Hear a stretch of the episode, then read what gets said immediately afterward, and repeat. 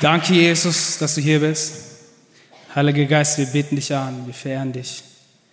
Vater, ich bete wirklich so, dass du jetzt Worte von mir gebrauchst, um Menschenherzen zu berühren. Ich bete wirklich so, dass du vollkommen hineinkommst mit deiner ganzen Kraft, Herr. Vater, lass jeden Einzelnen so erkennen, dass es nicht um uns geht, nicht um mich geht, sondern allein um dich, Vater. Vater, diese Message hat mein Leben verändert. Und ich bete darum auch, dass wirklich diese Message Leben hier in diesem Saal verändern wird. Du siehst jeden Einzelnen. Du siehst jeden einzelnen Schmerz. Du siehst jede einzelne Trauer. Du siehst jeden Einzelnen, der auch sagt, hey, mein Leben läuft gerade normal. Ich weiß eins, Vater, dass du jedem Einzelnen hier begegnen wirst. Komm voll hinein mit deiner ganzen Kraft. In Jesu Namen. Amen. Hey, Freunde, was geht ab? So schön euch zu sehen. So schön hier zu sein. Mein Name ist David. Ich habe die Ehre, hier diese Jugend zu leiten. Ähm, und ich freue mich wirklich, euch alle hier zu sehen. Ich weiß, es ist mitten in den Pfingstferien. Äh, ich möchte heute darüber reden, so ein bisschen, über unsere Herzen. Also mein, mein Herzensthema ist tatsächlich so, das Thema, wo ich am meisten aufgehe und so, wie ich so immer gerne drüber predige, ist das Herz. Okay? Also so, ich weiß nicht, wie es dir geht, aber ich sehe halt manchmal eine Generation vor mir. Und es schmerzt mich manchmal auch wirklich so zu sehen. Bei mir ist es wirklich so, ich sehe eine Person, die Schmerzen hat. Und ich habe bekommen so eine, ich bin da manchmal ein bisschen empathisch und ich merke diese Schmerzen durch und habe selber Schmerzen. Und wenn ich so eine Generation hineinschaue auch, hier Gen Z, sehe ich eine Generation voller zerbrochener Herzen, voller Dinge, die sie verletzt haben, voller Dinge, wo sie gescheitert sind, voller Dinge, wo sie vielleicht von Eltern verlassen worden sind. Und dieser Schmerz ist da. Und die Frage, die ich dir heute stellen will, wie gehst du mit diesem Schmerz um? Wie gehst du damit um, wenn Dinge passieren? Wie gehst du damit um, wenn du merkst, okay, in mir ist etwas, was nach Aufmerksamkeit sucht? Was danach sucht einfach nach Annahme, nach Liebe, nach Heilung, nach Vergebung. Weil das Ding ist, in der heutigen Generation, ich will dir auch so sagen, hey, du, du brauchst Heilung für dein Herz. Du brauchst es auch. Das Ding ist, es gibt viele Mittel dagegen, aber die helfen nicht langfristig. Es gibt viele Dinge, womit wir diese Sehnsucht in uns vielleicht auch kurz stillen können. Aber wir merken im Nachhinein, dass sie doch mehr schaden. Hey, wenn es mir nicht gut geht, wenn ich Liebeskummer habe, klar kann ich mir die Birne wegsaufen. Ist es gut für mich? Nein. Hey, klar kann ich mich ablenken mit TikTok, MikTok, alles dies und jenes. Ist es gut für mein Herz? Nein, weil eines Tages kommt der Moment, wo du dich nicht mehr ablenken kannst und plötzlich es richtig bergab geht. Und ich möchte heute einfach so darüber reden, weil einfach wir, ich sag's auch so, wir als Gen Z, wir sind eine übelste Herzensgeneration, okay? Uns ist es einfach voll wichtig, dass wir uns wohlfühlen, dass es uns gut geht, dass wir einfach unserem Herzen folgen. Hast du es schon mal gesagt, äh, gehört bekommen von irgendwelchen Rapperinnen, von irgendwelchen Rappern, von irgendwelchen TikTokerinnen, von irgendwelchen TikTokern, Influencern, dies, jenes so? Hey, hör einfach auf dein Herz. Hör einfach auf dein Herz, dann wird es dir gut gehen. Ich möchte dir heute sagen, es kann gefährlich werden, wenn du auf dein Herz hörst. Jeremia 17, Vers 9 sagt folgendes, Überaus trügerisch ist das Herz und bösartig. Wer kann es ergründen? Was ich dir sagen möchte ist, dass wenn du etwas erlebst, eine Verletzung erlebst, wenn du irgendwas passiert, widerfährt ist, natürlich sendet dein Herz ein Signal, hey, ich brauche Hilfe. Das ist ein offenes Loch. Und das Ding ist halt oftmals, wollen wir das so schnell wie möglich stopfen. Das Ding ist, dass wir oftmals zu falschen Mitteln greifen. Wenn du nur auf dein Herz hörst, will ich dir eins zu sagen, es gibt immer zwei Wege. Wir wollen natürlich den schnelleren Weg gehen. Ich kann es immer so sagen, hey, mein Herz zum Beispiel, mir geht es nicht gut. Was sagt meine erste Reaktion ist so, boah, ich muss dafür sorgen, dass es mir wieder gut geht. Es gibt zwei Optionen. Ich könnte entweder jetzt mit einem Kumpel mich zusammensetzen, könnte ihm so sagen, hey Bro, so schaut's aus, dies ist jenes mein Leben, das passiert so, er betet für mich. Oder ich gehe einfach zu Netflix und lenke mich ab. Oftmals wähle ich Option zwei. Ist es gut? Nein. Deswegen möchte ich dich auch so wirklich heute herausfordern, auch wirklich so, hey, es ist manchmal auch, wie gesagt, das Herz ist oftmals trügerisch. Wir wollen uns heute mit dem beschäftigen, so ein bisschen, was in uns abgeht. Und auch wirklich so oftmals, wie gesagt, wir sehen in uns in der Generation, die auch so sagt, hey, hör einfach auf dein Herz, mach einfach dein Ding, dann wird es dir gut gehen. Ich glaube nicht, dass es die beste Lösung für dein Herz ist. Und ich glaube nicht, dass es für dich dran ist. Ich finde es sogar manchmal ein bisschen verwerflich, was für ein Bild auch von gewissen Influencern und so weiter gemacht wird. So, hey, hör einfach auf dein Herz, dann wird es dir gut gehen. Ich kann dir eins sagen, nee, muss nicht sein, ist nicht so. Die Bibel spricht davon in Sprüche 4, Vers 23, mehr als alles andere büte dein Herz, denn von ihm geht das Leben aus. Nach biblischer Definition ist das Herz übrigens auch nochmal wichtig, es geht nicht um den Körperteil, sondern einfach das, was in mir vorgeht. Das ist meine Seele, das sind meine Emotionen, das ist mein Wille und das ist mein Verstand. Okay? Das sind die nach biblischen hebräischen Übersetzungen auch, wie es hier auch so, hey, das ist mein Wille, ist mein Verstand und es sind meine Emotionen, meine Gefühle. Das ist das Herz. Und die spricht davon, hey, mehr als alles andere behüte dein Herz, denn von ihm geht das Leben aus. Und jetzt zeige ich dir mal, es gibt so ein Problem bei uns. Wir sehen das. Das Herz ist der Ursprung für das Leben. Das Herz leitet das Leben. Und jetzt sehe ich Menschen vor mir, deren Herz kaputt ist. Was ist die Resonanz daraus? Dass auch Leben nicht wirklich funktioniert. Und ich will es dir so sagen auch. Und das ist das, was wir als Jugend auch vollbringen. Ich sage immer, mir ist egal, was, wie du äußerlich aussiehst. Mich interessiert es, wie es innerlich bei dir abgeht. Und die Bibel ist da klar und deutlich und sagt auch immer wieder so, hey, mehr als alles andere bewahre dein Herz, denn von ihm geht das Leben aus. Nicht mehr als alles andere bewahre dein Dienst. Nicht mehr, mehr als alles andere bewahre, was ist ich, deine To-Dos oder dein Ansehen, sondern dein Herz. Und das Ding ist halt oftmals, wir haben ein Problem in uns, aber wir wissen nicht, wie wir damit richtig gut umgehen können. Und die Bibel sagt noch mehr dazu. Die Bibel sagt auch, spricht immer wieder auch die Wichtigkeit unseres Herzens so an. Wichtigkeit, warum ist das Herz wichtig? Ich finde es so interessant, was auch so, ähm, was die Bibel auch aussagt. In 1. Petrus 3, Vers 3 bis 4 wird davon geschrieben, dass das Herz unser Schmuck sein soll. Das soll nicht eine Perlenkette sein, die gerade eben zerstört wurde. Ich trage sie jetzt nicht mehr. Sondern unser Herz. Okay? Und ich finde es so interessant, weil, weil, wie gesagt, so, ich weiß nicht, ich würde jetzt von mir aus sagen, ich achte schon darauf, wie ich aussehe, so, meistens. Aber achte ich auch darauf, wie es meinem Herzen geht. Weil das ist nach biblischer Definition, sollte eigentlich unser Schmuck sein. Und oftmals stellen wir uns darum, hey, so ein bisschen, wie ich äußerlich aussehe. Aber innerlich bin ich komplett zerbrochen. Das ist ein riesengroßes Problem. Zweiter Point. Gott schaut mitten ins Herz hinein. Wenn du dich so fragst, okay, wie beruft denn Gott? Wie gebraucht denn Gott Menschen? Will ich dir eins sagen, es zählt nicht, ob du 1,99 Meter groß bist oder 1,84. Halleluja, praise the Lord. Sondern er schaut mitten hinein in dein Herz. Wir sehen es hier an einem Beispiel von Saul und David. Saul war, nach, Saul war ein großer, stattlicher Mann, ein schöner Mann, der hat es auch drauf gehabt, der konnte auch leiten, er konnte auch Kriege führen, der hat es eigentlich drauf gehabt, der Typ. Aber in seinem Herzen war etwas kaputt. In seinem Herzen war etwas, was nicht Gott auf den ersten Platz gestellt hat. Und was hat, was hat, wo, wozu hat es geführt? Dass er abgesetzt worden ist und durch David ersetzt worden ist. David war kein Krieger. David war nicht ausgebildet. David hatte 0,0 Leitungserfahrung. Aber er hatte ein reines Herz. Ein gesundes Herz. Gott schaut mitten ins Herz hinein. Und die Bibel spricht auch immer öfters davon, hey, haltet euer Herz weich. Ich finde es so interessant, so wenn wir uns anschauen, David wird öfters auch mal so als, als ein Mann nach dem Herzen Gottes beschrieben. Warum denn? Ich glaube, weil sein Herz weich war. Weil sein Herz sich voll auf Jesus ausgerichtet hat, auf Gott ausgerichtet hat.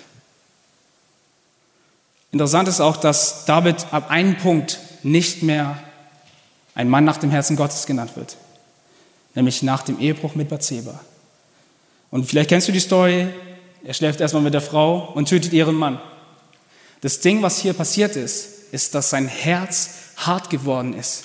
Sein Herz hat nicht mehr gejuckt, was Gott sagt. Sein Herz hat es nicht mehr gejuckt, so was andere Menschen sagen. Sein Herz hat es nicht mehr so gejuckt, okay, ist es jetzt Sünde oder nicht. Es ist hart geworden. Und ab dem Moment ging es bergab. Macht Fehler und Fehler. Und er hat diesen Status verloren. Nichtsdestotrotz, wie gesagt, Gnade ist immer noch größer als alles andere. Aber ich möchte nicht nur darauf hinweisen, wie Gott einkategorisiert. Und es hängt so viel mit unserem Herzen zusammen. Nicht dein Aussehen. Hey, nicht dein Charisma, nicht deine Talente. Ich kenne viele Leute, die sind talentiert, aber die haben ein falsches Herz. Und plötzlich sieht sie keiner mehr. Ganz, ganz viele. Weg. Weil das Herz nicht gestimmt hat. Und das ist so die Wichtigkeit, die in der Bibel beschrieben wird.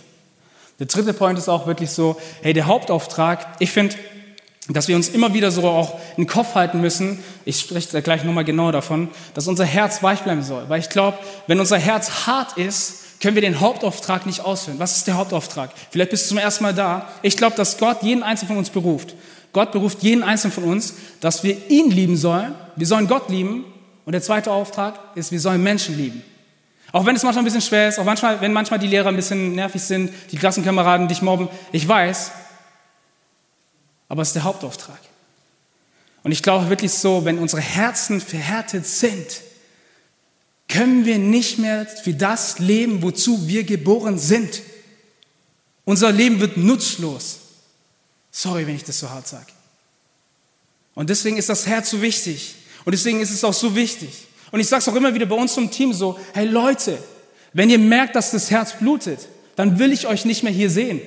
Hart gesagt. Aber dann geh nicht mehr in den Dienst. Versteht ihr, was ich meine? Du musst nicht mehr performen. Hey, zieh dich zurück. Hol dir Menschen an die Seite, die dir gut tun. So geh in deine Kleingruppe hinein. Weil ich weiß, dass das Herz der Ursprung für das Leben ist. Okay? Nächster Point ist, wie kann sich unser Herz entwickeln? Das Ding ist, ich glaube, dass jeder von uns mit einem weichen Herzen geboren wurde. Okay? Ich glaube, ich weiß nicht, ob du Kinder kennst oder schon mal Kinder gesehen hast. Ich liebe Kinder. Weil Kinder sind problemlos. Kinder lieben dich, meistens. Sind manchmal nervig. Aber wirklich so, ich merke es einfach so bei Kindern so, das ist voll das weiche Herz. Und weißt du, ich glaube, dass jeder von uns auch mit einem weichen Herzen geboren worden ist. Dass nur halt Verletzungen reingekommen sind, Sünde reingekommen ist und sie verhärtet worden sind. Ich habe einen richtig guten Freund, der ist zweieinhalb Jahre alt. Und viele von euch kennen ihn schon, weil ich immer von ihm erzähle. Der ist Karl, okay? Und ich liebe Karl über alles. Und es ist immer so, wenn ich in Stuttgart bei ihm bin, ich bin einfach so geflasht, weil ich mir so denke, Gott hat es auch so gesagt, oder Jesus hat es so gesagt, hey, werdet wie die Kinder, denn ihnen gehört das Reich Gottes. Und er ist für mich so ein lebendiges Beispiel davon, weil zum Beispiel, wenn wir zum Beispiel gemeinsam Abendessen, ist es immer so, dass er für sich immer auf sein Teller Essen liebt. Zwei Birnen, zwei Salzstangen, zwei Äpfel, zwei Würste, aber er deckt meinen Tisch gleich mit. Zwei Birnen, zwei Äpfel, zwei Salami. Und ich finde es so genial, auch wenn er eine neue Chipstüte auffängt, so der macht einen einmal rein, esst es dann immer so, dann die gleiche Hand, nochmal rein und dann in meinen Mund rein. Ist total, manchmal ein bisschen komisch, aber ich lieb's. Oder auch, weißt du, so, der, der Typ, zum Beispiel, immer, wenn ich, manchmal, manchmal habe ich ein bisschen so kurze Aussetzer, wie soll man sagen, weißt du, manchmal geht es mir auch nicht so gut, okay? Und dann bin ich ein bisschen aufbrausend, sehr emotional, viele von euch wissen es, oder ein paar. Aber so, zum Beispiel, dann sage ich auch oft mal so, oh Jesus, hilf mir. Jeshua, komm hinein. Und ich sag so diesen Satz, Jeshua, und er fängt an zu singen, Jeshua, ah, Ah. Und weißt du so, und plötzlich steht so vor dir ein zweieinhalbjähriges Kind und du denkst so, der hat's begriffen. Let's go, praise Jesus.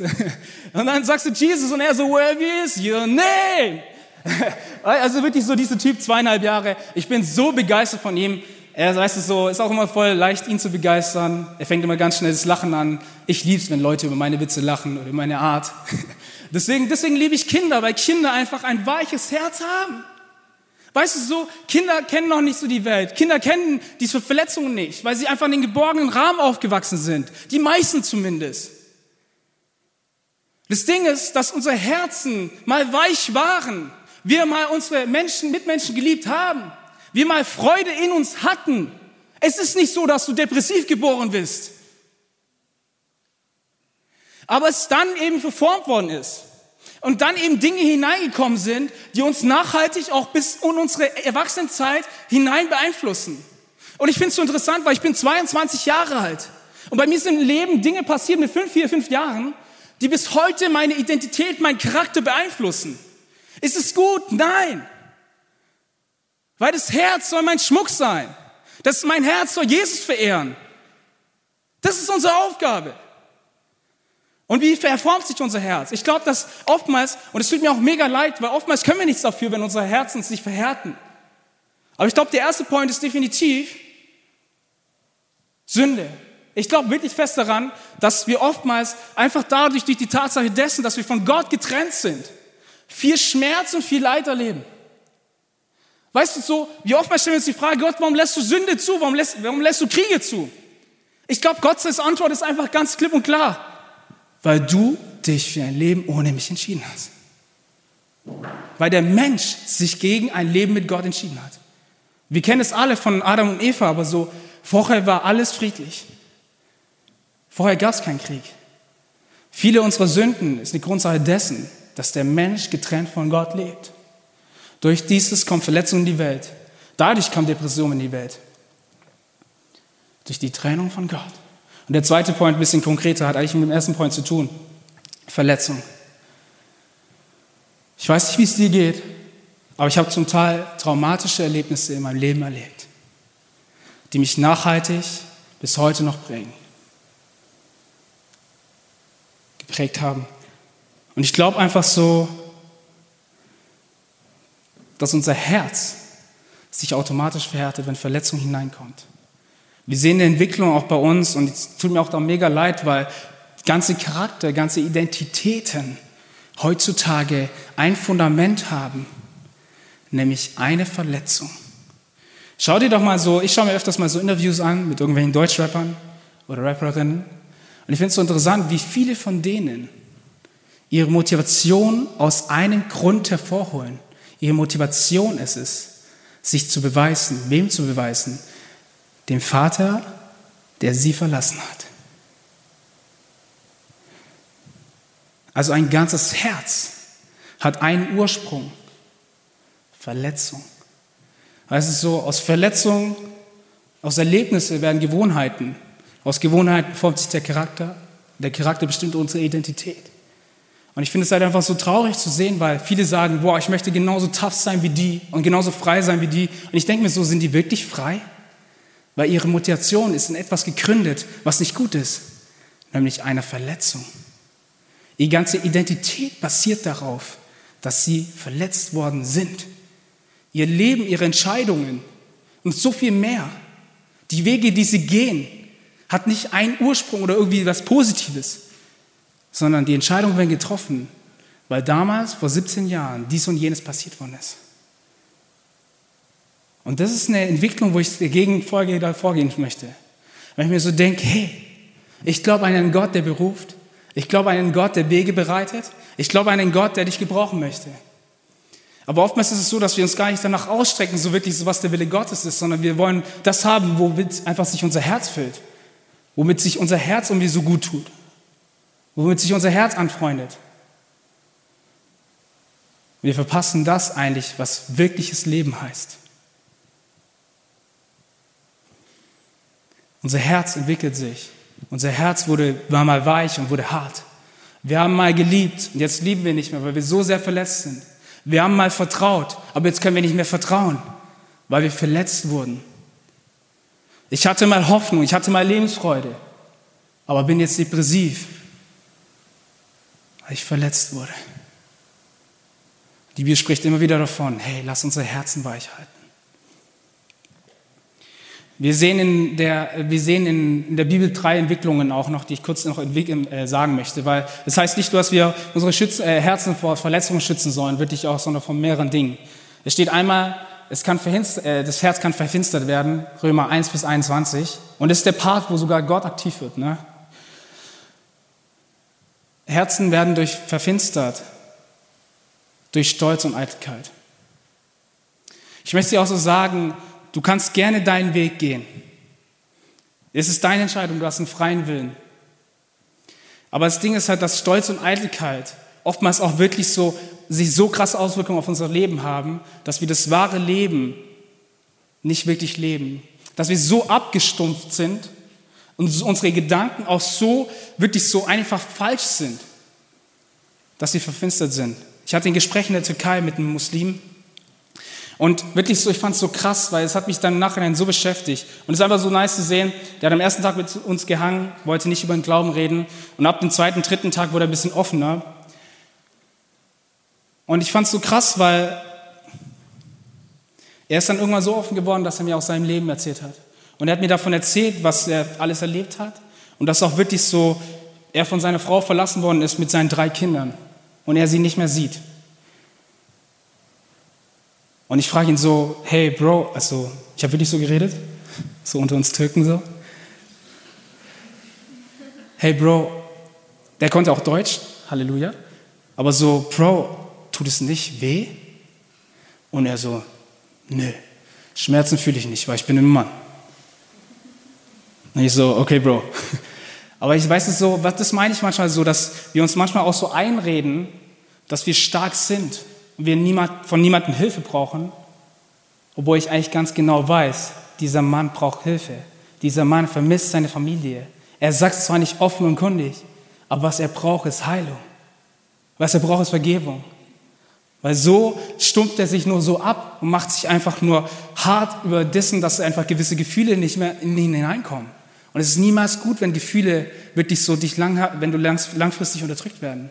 Oder auch anderes Beispiel, so, hey, viele von uns denken sich so, ich weiß nicht, wie es dir geht, aber viele, viele Frauen sagen von sich aus, hey, so, so Frauen wie, wie, wie Sharon David, ich möchte jetzt nichts gegen sie sagen, ist mein Vorbild. Und ich denke mir so, cool, das ist eine Person, die hast du noch nie kennengelernt, die siehst du über den Bildschirm, die zeigt vielleicht eine Minute von ihrem Tag und du hast vielleicht fünf Songs von dir gehört und die ist dein Vorbild. Eine Sache, aber weißt du, so oftmals sehen wir so jetzt ein Bild von der starken Frau, die tough ist. Und ich stelle mir die Frage, okay, ist es wirklich ein Bild, was eine starke Frau verkörpert? Ich glaube, und es ist ja die Frage, was wir unter tough verstehen, aber tough in der Definition ist, dass gewisse, also tough ist ja hart, ein hartes Herz. Also, dass du dich abhärtest gegenüber der Meinung anderer. Und ist ja auch gut. Das Ding ist, aber was ist, wenn Menschen in deinem Umkreis sind, die eigentlich nur Gutes für dich wollen? So du dich nicht nur ab gegen negative Kritik, wo die eigentlich 0,0 Lebensspenden ist, sondern gegen auch positive Kritik, die Lebensspenden eigentlich sein sollte. Und das ist die Frage, die ich dir mitgeben möchte. Ist wirklich auch tough sein? Ist es eine Frucht des Geistes? Ich sehe nichts in der Bibel. Sorry, dass ich so hart bin. Es kann verhärtet werden. 2. Korinther 3 bis 4. Und das wird auch im Kontext davon geschrieben, dass die Menschen immer wieder ihren eigenen Weg gehen. Also wenn du das so eigentlich weißt, okay, diesen, diesen Weg hat Gott für mich vorbereitet, ich glaube, dass auch Gott manchmal unser Herzen verhärtet, ist halt leider so, ist biblisch, weil er einfach so sagt, okay, hey, wenn diese Person immer wieder ihren eigenen Weg geht, dann lasse ich sie einfach gehen. Wie gesagt, soll nicht Angst machen, ich glaube immer noch einen gnädigen und treuen Gott so sehr und Vergebung ist da in diesem Moment. Aber es kann trotzdem sein, dass Gott eines Tages so sagt, hey, Du willst deinen Weg gehen, dann geh deinen Weg. Und der dritte Point ist, es kann trotzig, trotzig werden. Und viele von uns, vielleicht hast du das auch in dir, aber ich möchte dich auch so einladen, wenn das Herz trotzig wird, also wenn es so ein bisschen so auch, boah, ich bin so unzufrieden mit meinem Leben und boah, alles läuft schlecht und dieser Gott meint nicht gut mit mir. Das ist auch eine Entwicklung in unserem Herzen, die unserem Herzen eigentlich nicht gut tut. Vierter Point ist, es entstehen Gedankengebäude.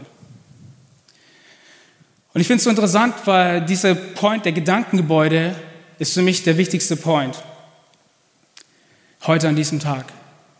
Paulus spricht es in dem Kontext an, um einfach auch den Menschen aufzuzeigen, hey, das geht in deinem Herzen vor, das passiert. Und ich möchte darauf heute genauer eingehen, auch nochmal mit persönlichem Zeugnis. Das Ding ist, dass manchmal sich gewisse Dinge schon in unserer Kindheit entwickeln, wir gewisse Dinge in unserer Kindheit erleben Gedanken in unserem Kopf sind, die nicht nur einmal vorkommen, sondern immer wieder. Und was passiert ist, dass eine Gedankenhochburg entsteht. Eine Gedankenhochburg, die es auch voll schwer zu durchbrechen gilt, weil einfach es eine Hochburg geworden ist. Lass mir dir ein Beispiel geben. Du bekommst einmal als fünfjähriges Kind, und ich sage es dir nachher nochmal konkret, nach, äh, nochmal genau in meinem Beispiel, als fünfjähriges Kind bekommst du mit, hey, du bist nicht wertvoll. Dein Vater ist nicht da. Dein Vater ist weg. Und dieser Gedanke ist da, aber du bist nicht wertvoll. Und dann kommt Erlebnis um Erlebnis dazu. Und dieser Gedanke ist nicht nur ein Gedanke, der flüchtig kommt, sondern ein Leben beherrscht. Das ist das, was Paulus mit Gedankenhochburg meint. Und dieser Gedankenhochburg baut sich in unserer Teenagerzeit auf, wenn wir von irgendjemandem weggekorbt werden oder so. Und es wird immer tiefer und das Fundament wird immer krasser. Und es beherrscht uns, dieser Satz, du bist nicht wertvoll, obwohl wir eigentlich ganz genau wissen, das ist eine Lüge. Wenn wir uns in die Bibel reinschauen, sehen wir da viele, viele Verse, die was ganz anderes behaupten. Und auch immer wieder so, das ja, also auch so, dass, äh, wie Gott auch wirklich so ein Leben über uns ausspricht, wie Gott auch zu, dir auch zuspricht, hey, du bist wertvoll, du bist gesehen. Hey, Gott gab seinen einzigen Sohn, damit du und ich ewiges Leben haben und einen Neustart beginnen können. Okay? Aber dennoch ist diese Lüge in uns, diese Gedanken Hochburg. Der Kampf um mein Herz. Das Herz, wie gesagt, ist für uns der Ursprung des Lebens. Das ist die Quelle des Lebens. Hey, es ist der, das ist das, woran, wie gesagt, alles Leben kommt aus diesem Herz heraus.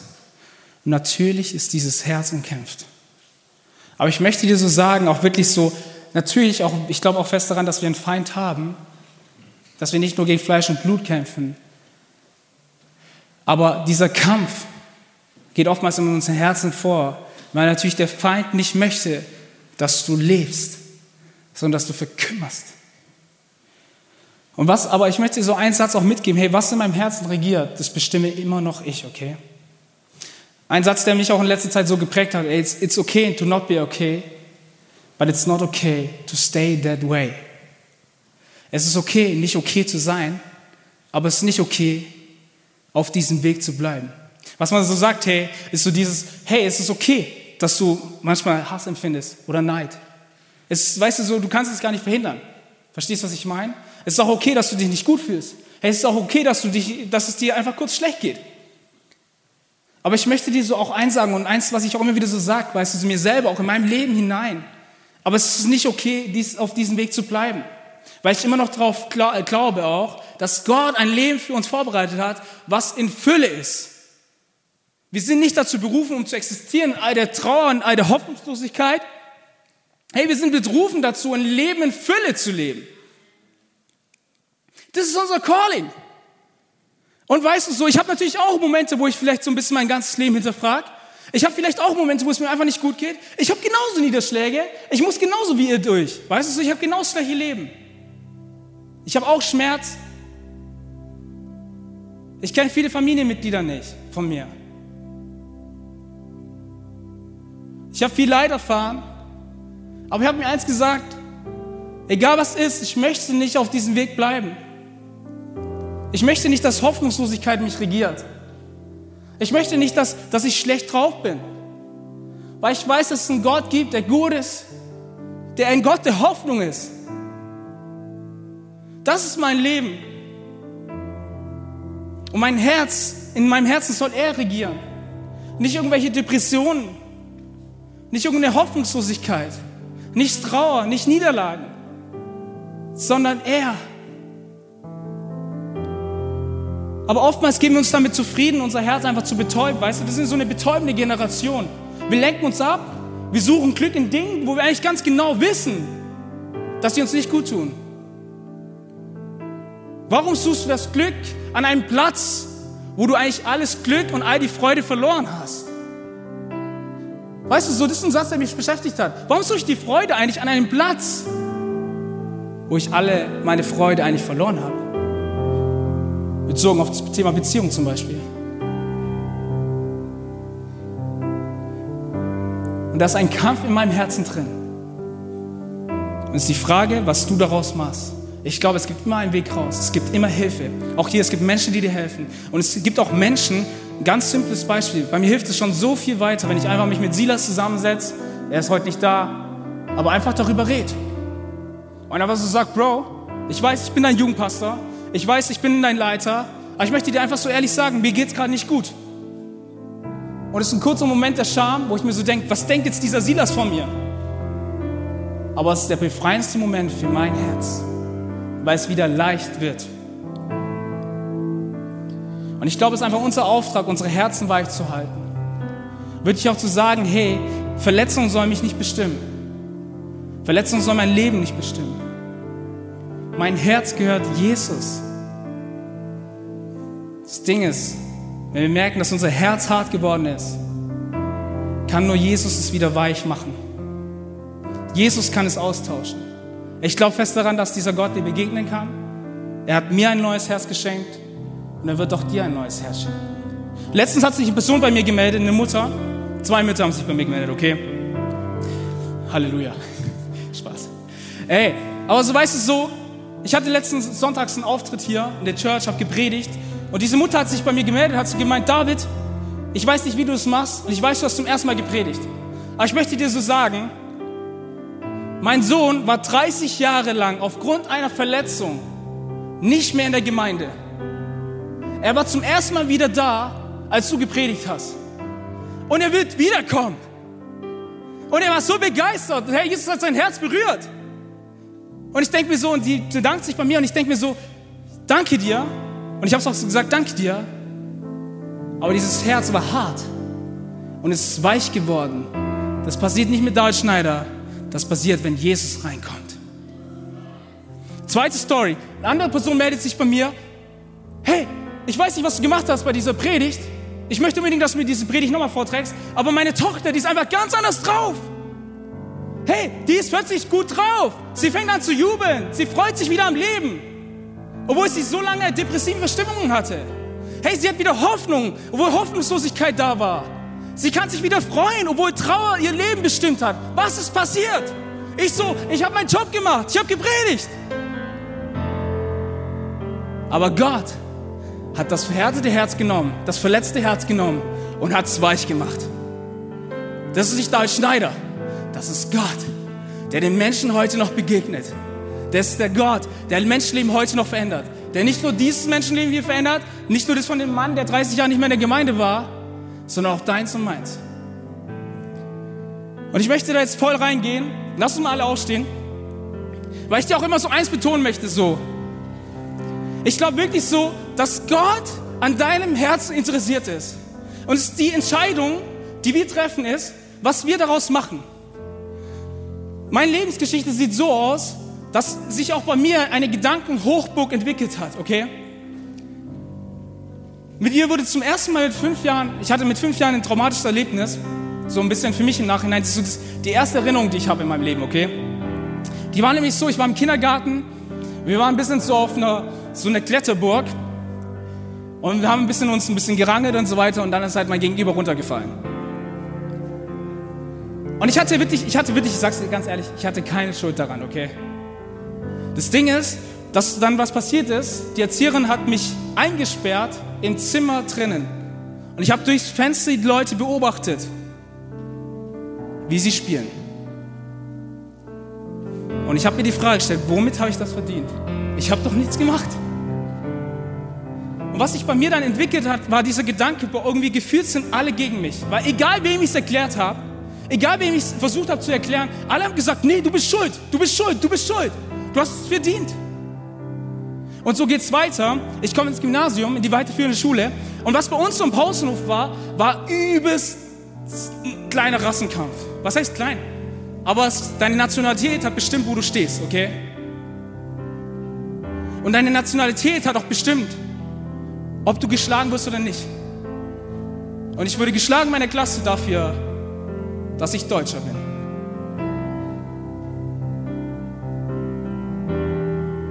Gleicher Gedanke. Die Deutschen haben mir nicht geholfen. Irgendwie gefühlt sind alle gegen mich. Gedankenburg entwickelt sich weiter. Und ich komme in meine Teenagerzeit Und ich versuche immer einfach nur, was ich möchte, ist einfach nur Annahme. Ich möchte einfach nur die Person kennenlernen, die mit mir sind, die für mich sind. Aber ich habe sie nicht gefunden. Und so habe ich versucht, mit irgendwelchen Gruppierungen zu chillen. Und das Problem ist, wenn du gerade in der Teenagerzeit suchst du eben Menschen, die dir gleichgesinnt sind. Also habe ich Menschen gesucht, Menschen gefunden, die genau gleich gedacht haben wie ich. Alle sind gegen mich. Und plötzlich hängst du mit den Drogendealern ab. Plötzlich hängst du mit Fußballfans ab, die nur eins im Sinn haben, den Gegenüber eins auf die Schnauze zu hauen. Ist es gut? Nein. Aber was sich bei mir entwickelt hat, ist ein Rebell. Ein Rebell, der einfach gegen das aufgeströmt ist, weil er diesen Gedanken in sich hatte. Hey, alle sind gegen mich. Und das hat mein Herz regiert. Alle sind gegen mich. Und nicht nur alle, sondern auch wenn es diesen Gott gibt, ich weiß ganz genau, dass er hier ist und dass er mit seinem Finger auf mich zeigt und sagt, hey, ich bin auch gegen dich. Du bist ein Sünder, du hast Fehler, mit dir kann ich nicht leben. Und plötzlich kommt dieser Gott in mein Leben hinein. Und glaubt mir, dieser Moment, wo ich gecheckt habe, dieser Gott ist gar nicht gegen mich, sondern er ist für mich er vergibt mir. Er gab seinen Sohn für mich. Egal wie oft ich weggerannt bin, weiß ich, dass er mit ausgestreckten Armen hier steht, mich erwartet. Hat mich komplett gebrochen. Aber es ging noch weiter, weil diese Rebellion, dieser Rebell in mir war. Und ich habe eins checken dürfen. Das ist keine Freiheit, wenn du Rebellion irgendwie anfährst und wenn du dich gegen irgendwie das System fährst.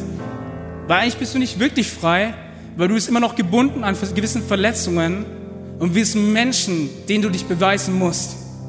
That's not freedom. Sorry.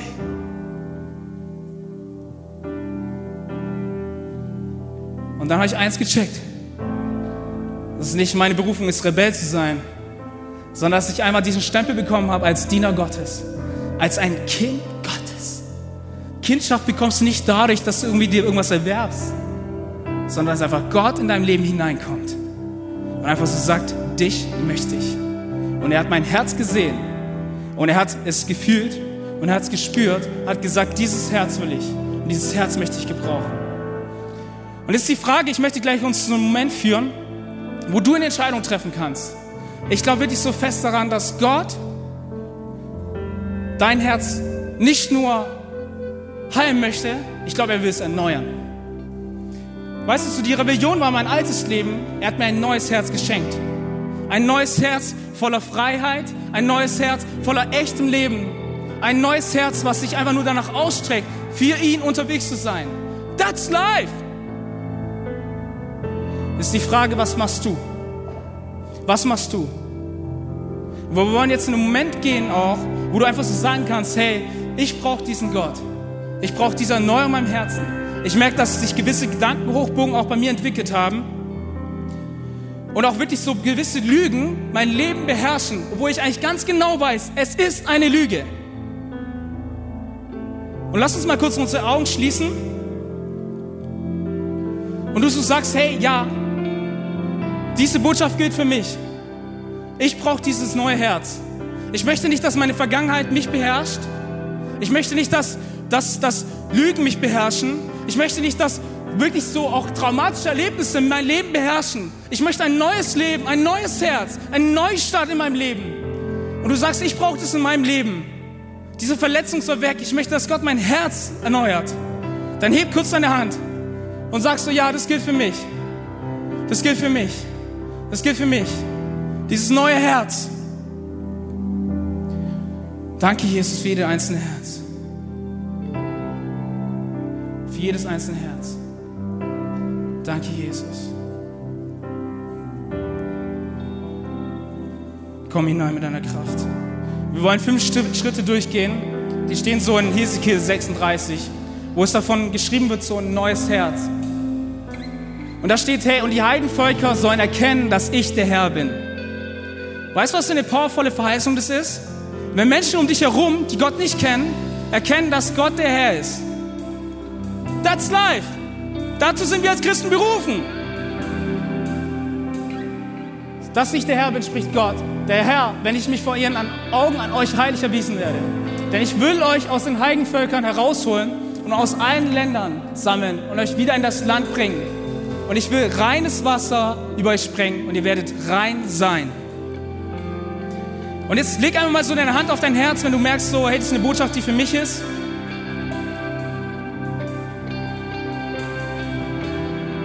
Jesus, komm hinein. Und als erstes, was wir machen, ist, wir beten um Vergebung. Wir sagen so, Gott, du siehst meinen Weg, du siehst mein Leben, du siehst all das, was passiert ist. Und du siehst auch die Menschen, die mich verletzt haben. Aber ich will genauso auf Vergebung bitten. Vergib mir meine Schuld, vergib mir all das, was passiert ist. Komm voll hinein. Mach mich rein. Du hast es verheißen in deinem Wort. Es ist nicht eine Lüge, es ist eine Wahrheit. Mach mich rein, Jesus. Vergib mir meine Schuld. Und ihr werdet. Und der nächste Schritt ist dann nächste Folie. Ich will euch ein neues Herz geben und einen neuen Geist in euch. Und der nächste Schritt, den wir machen, ist, dass wir unser Herzen weiterhin berühren und dass du das einfach so an deinem Platz, wo du gerade bist, völlig intim. Keiner sieht dich, keiner achtet auf dich, dass du dieser Person vielleicht vergibst. Dass du auch dieser Person so sagst, ich vergebe ihr. Auch wenn sie mich verlasst hat, mich aufs Übelste verletzt hat. Ich vergebe ihr. Ich lasse los. Gott, übernimm du das. Ich lasse los. Und mach vielleicht auch so deine Faust auf, wenn du gerade eine Faust in dir gebildet hast. Ich weiß, es nicht leicht, aber lass los. Vergib diese Person. Diese Person merkt nicht, ob du ihr vergibst oder nicht aber dein Herz wird frei. Dein Herz wird frei. Jesus, wir vergeben dieser Person. Ich vergebe allen Leuten, die mich geschlagen haben. Ich vergebe allen Leuten, die mich einfach ungerechterweise aufgrund meiner Nationalität beleidigt haben. Ich vergebe vergeb diesen Personen. Ich möchte nicht, dass sie in meinem neuen Leben vorhanden sind, Herr. Ich möchte nicht ne-, negative Gedanken haben sondern ich möchte sie loslassen, Herr. Und jetzt kommen wir zu einem Schritt, einen neuen Geist und ein neues Herz. Dieses neue Herz kann, kann ich nicht dir geben. Dieses neue Herz kommt von nicht innen heraus, von, nicht von innen heraus, von oben. Es kommt von oben. Und sagst so, Gott, du siehst mein Leben, du siehst alles, was in der Vergangenheit war, alle Depressionen, alle Verstimmungen, alle negativen Gedanken. Aber ich möchte, dass du ein neues Herz mir gibst. Du hast es nicht nur gesagt, du hast es nicht nur irgendwie mal aufgeschrieben, sondern es ist eine Verheißung, die für jeden Einzelnen gilt, Jesus. Komm hinein mit deiner ganzen Kraft. Vater, ich bete für dich für ein neues Herz in mir. Ein neues Herz, was danach aus ist, dich zu verehren. Ein neues Herz, was sich nicht damit beschäftigt, mit Hoffnungslosigkeit, mit Trauer, mit dem, was vergangen ist, sondern was vorher nach vorne gerichtet ist. Jesus, komm voll hinein, erneuere unsere Herzen. Gib mir ein neues Herz. Ich möchte nicht der Rebell sein. Ich möchte ein Diener von dir sein. Ich möchte nicht in meinem alten Leben hangen. Ich möchte nicht, dass alte Leute mein Leben bestimmen, sondern ich möchte, dass mein Leben von dir bestimmt wird, Heiliger Geist. Komm voll hinein mit deiner ganzen Kraft, mit deiner Liebe. Erneuer mein Herz. Komm hinein mit deiner Kraft, Jesus. und das steinerne Herz hinausnehmen und ein fleischernes hineingeben. Durch deinen Geist. Und lass uns nochmal wirklich unsere Arme ausstrecken, bevor wir in Worship gehen. Da, wo du bist, das gilt alle für alle von uns. Egal ob Gedankenhochburg oder nicht, egal ob gesundes Herz oder nicht, lass unsere Arme ausstrecken. Lass uns so neu sagen, Gott, wir gehören nur dir. Wir wollen deinen Geist. Dein Geist soll uns erfüllen. Du sollst präsent sein. Deine Stimme soll die lauteste sein. Nicht mein Herz, was nach Verletzungen ruft sondern du allein, weil du bist König, du bist Herr. Jesus, nur du allein. Nicht Verletzung soll mich bestimmen. Nur du allein, Jesus. Du allein bist König, du allein bist Herr. Wir lieben dich, Herr. Mein Herz, meine Seele soll dich verehren. Gebe dir mein Herz, gebe dir meine Seele.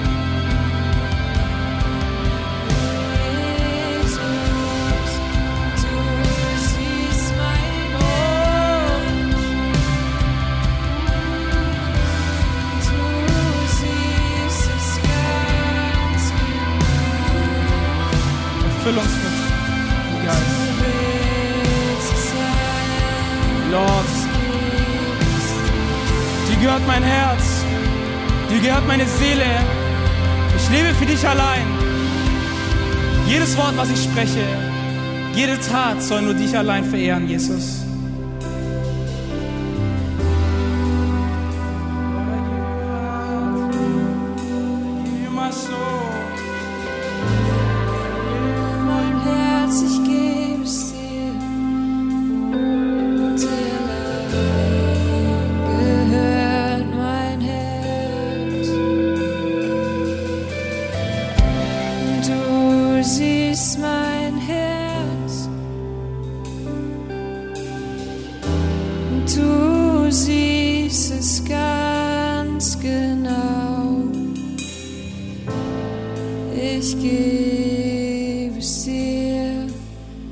Willst mich heilen.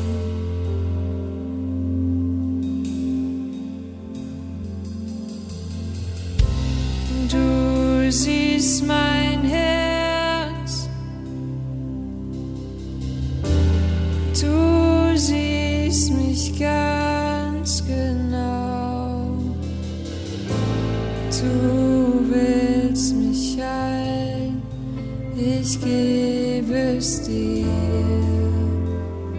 Wenn du magst, dann mach das heute Abend zu deinem eigenen Gebet. Du siehst mein Herz und du siehst mich ganz